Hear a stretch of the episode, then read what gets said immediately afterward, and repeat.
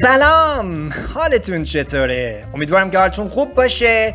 من خالقی هستم. در خدمت شما برای یکی دیگه از قسمت های مجموعه پادکست یا رادیو پادکست شنبه مگزین یا هفته نامه شنبه که در حوزه استارتاپ کار می‌کنه و من دوست دارم شما رو با یکی از اون قسمت های جذاب و جالب آشنا کنم.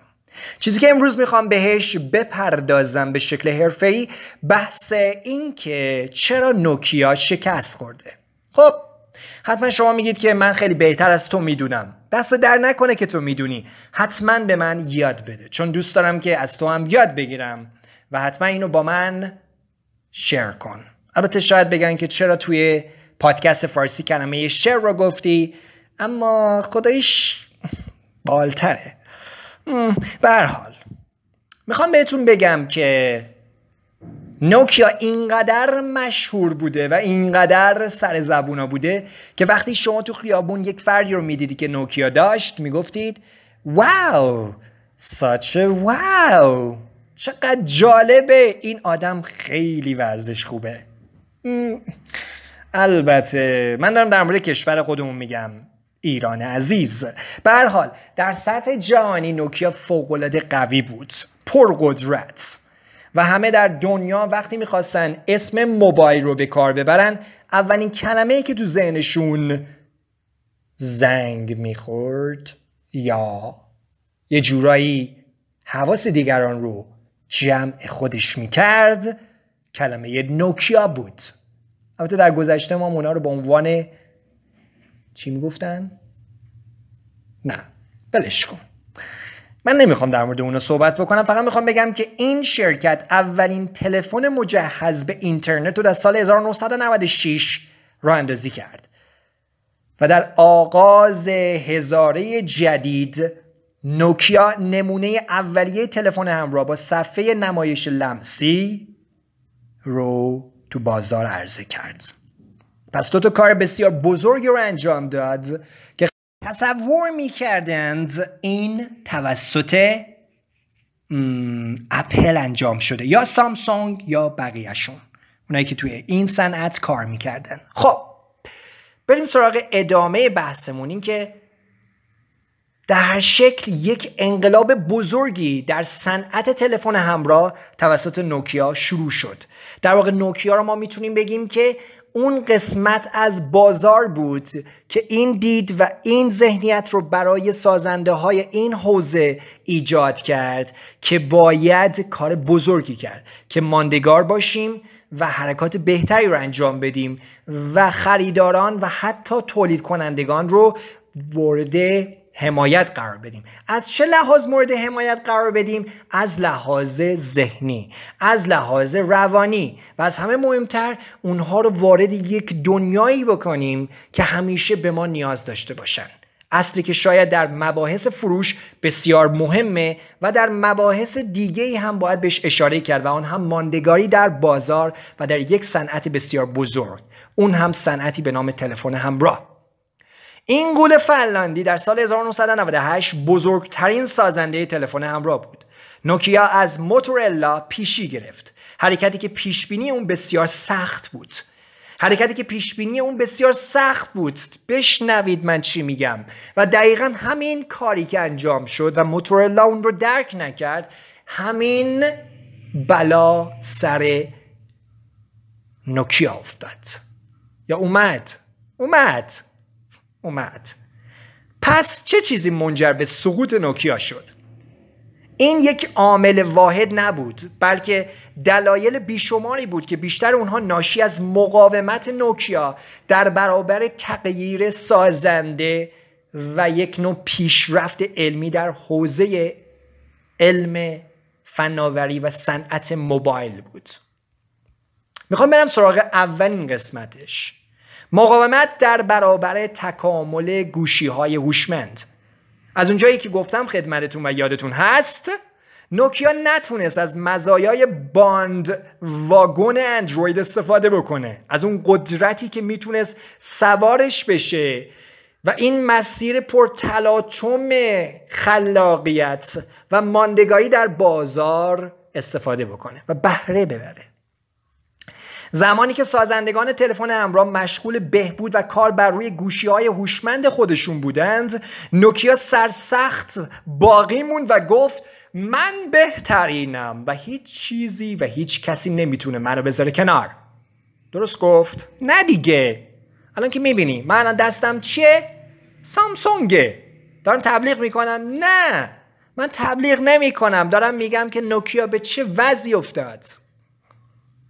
سامسونگ به زودی مجموعی از تلفن‌های مبتنی بر اندروید خودش رو عرضه کرد که هم یک مقرون به صرفه بود و دو کاربر پسند بود. یعنی دوست داشتن ازش استفاده بکنن. دوست دارن ازش استفاده بکنن. این نکته بسیار مهمیه. اینکه من به عنوان خریدار به عنوان کسی که میرم وارد یک سیستمی میشم و ازش می‌خوام استفاده بکنم به وجد بیام. نه اینکه زجر بکشم. مدیریت نوکیا این تصور رو داشت که مردم گوشی های صفحه لمسی رو نمیپذیرن. چقدر جالب.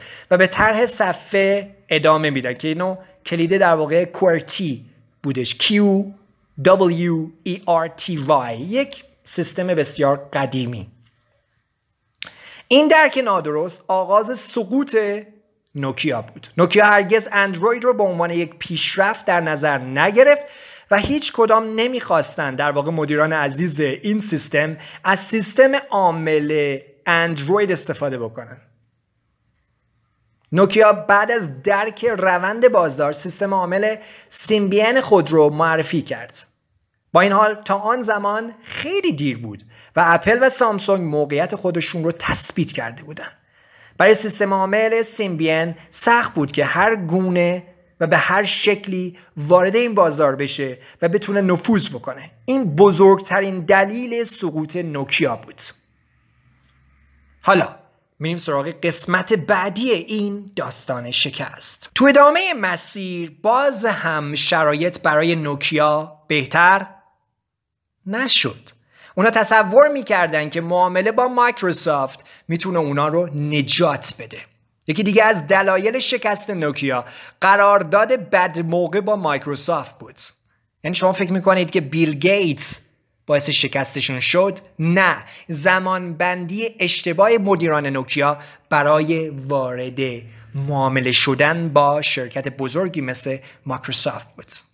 این شرکت در زمانی که قول نرم افزاری مملو از ضرر بود خود را به مایکروسافت فروخت. فروش نوکیا ناتوانی سازنده تلفن همراه برای زنده ماندن به تنهایی رو فریاد زد. در همون زمان اپل و سامسونگ دوباره این دوتا یار عزیز گام های مهمی در نوآوری و پیشرفت های فناوری برداشتند و گفتند نوکیا جون نگاه کن نمی‌تونی به ما برسی. بای برای سازگاری نوکیا با تغییرات پویا و شدید بازار خیلی دیر شده بود. خرید نوکیا توسط مایکروسافت به عنوان یکی از بزرگترین اشتباهات در نظر گرفته می‌شد و برای هیچ یک از طرفین سمر بخش نبود. قسمت سوم استراتژی های بازاریابی ناموفق نوکیا. به طور کلی اگه بخوام خدمتتون ارز بکنم یک استارتاپ به دلیل یک استراتژی بازاریابی بد شکست می‌خوره و همین اتفاق در مورد نوکیا افتاد و نوکیای بیچاره همیشه در حال شکست بود. این شرکت از استراتژی ناموفق برندسازی چتری پیروی کرد. اپل اولین شرکتی بود که مدل نام تجاری چتر رو با آیفون در بالای صفحه اعمال کرد. سال به سال مدل های جدیدی رو به این چت اضافه می‌کرد. سامسونگ با عرضه سری گلکسی خودش که حالا سری گلکسی سامسونگ بود همین مسیر رو دنبال کرد. اما نوکیا نتونست سرنخهایی رو اتخاذ بکنه و در نتیجه فقط اومد کپی کرد. و من نمی‌دونم این کپی با چه چیزی همراه بود که باز هم دچار شکست. شد حالا یه سوال دارم. من کاربر می‌تونم اعتماد بکنم؟ نه. اعتماد کاربرانی که نوکیا طی سالها ایجاد کرده بود با زحمت اونا رو جمعشون کرده بود. دور همدیگه قرار داده بود که براش جشن بگیرن. جشن پیروزی نوکیا در بازار موبایل به تدریج از بین رفت.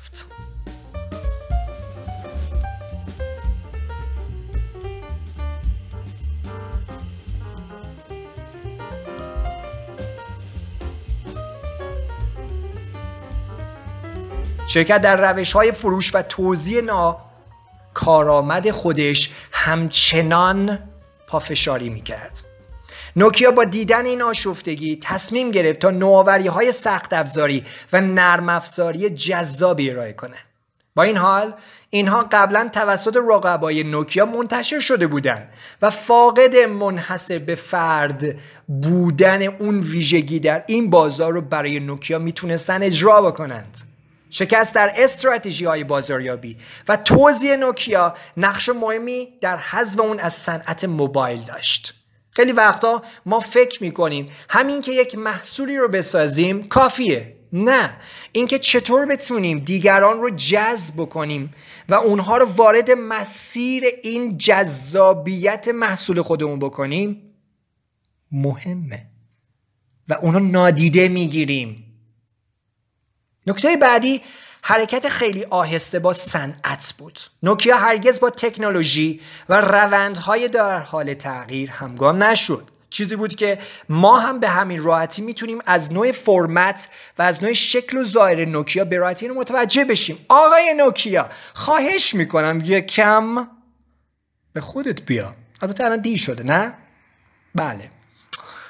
به هر حال. نوکیا همیشه به سخت افزار معروف بود و توجه زیادی به مجموعه نرم افزاری خودش نداشت.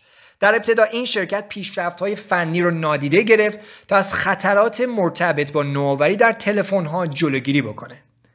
کسب و کار نیاز به انحراف داشت. انحرافی که باید اون سیستم و اون روش و اون خلاقیت رو به مرحله ظهور بفرسته و برسونه و از اونجا به بعد شرایط رو برای رونق بازار خودش ایجاد کنه.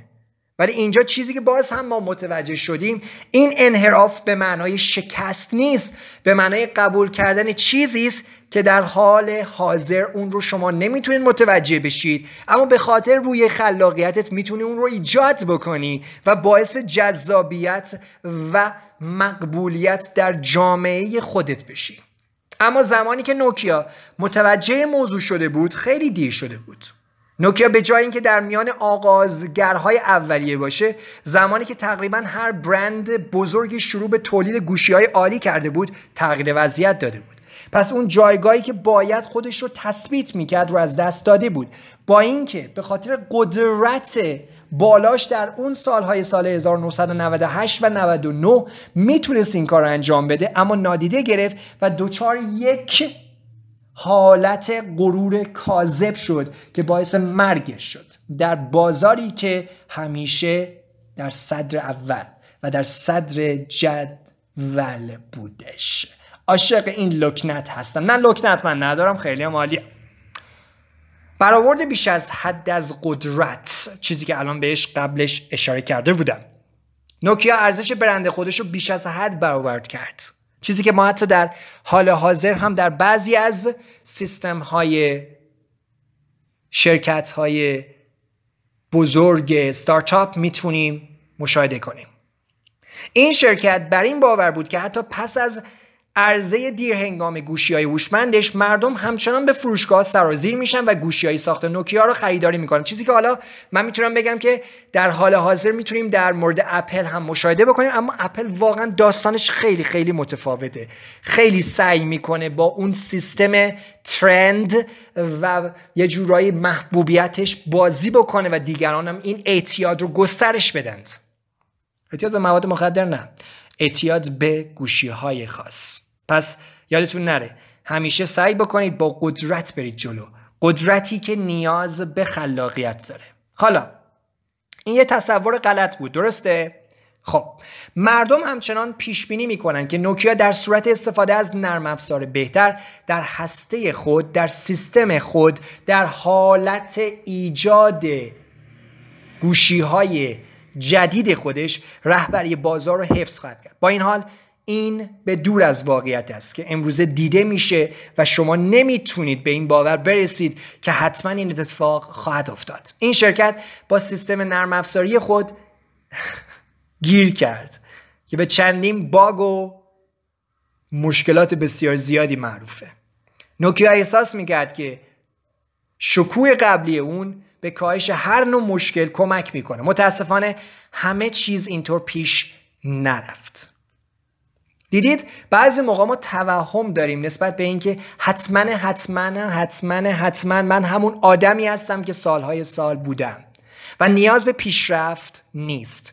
اما بعد از یک مدتی باید این واقعیت تلخ رو بپذیرم که من هم در حال حذف شدن از اون قاب معروفیت و محبوبیت هستم.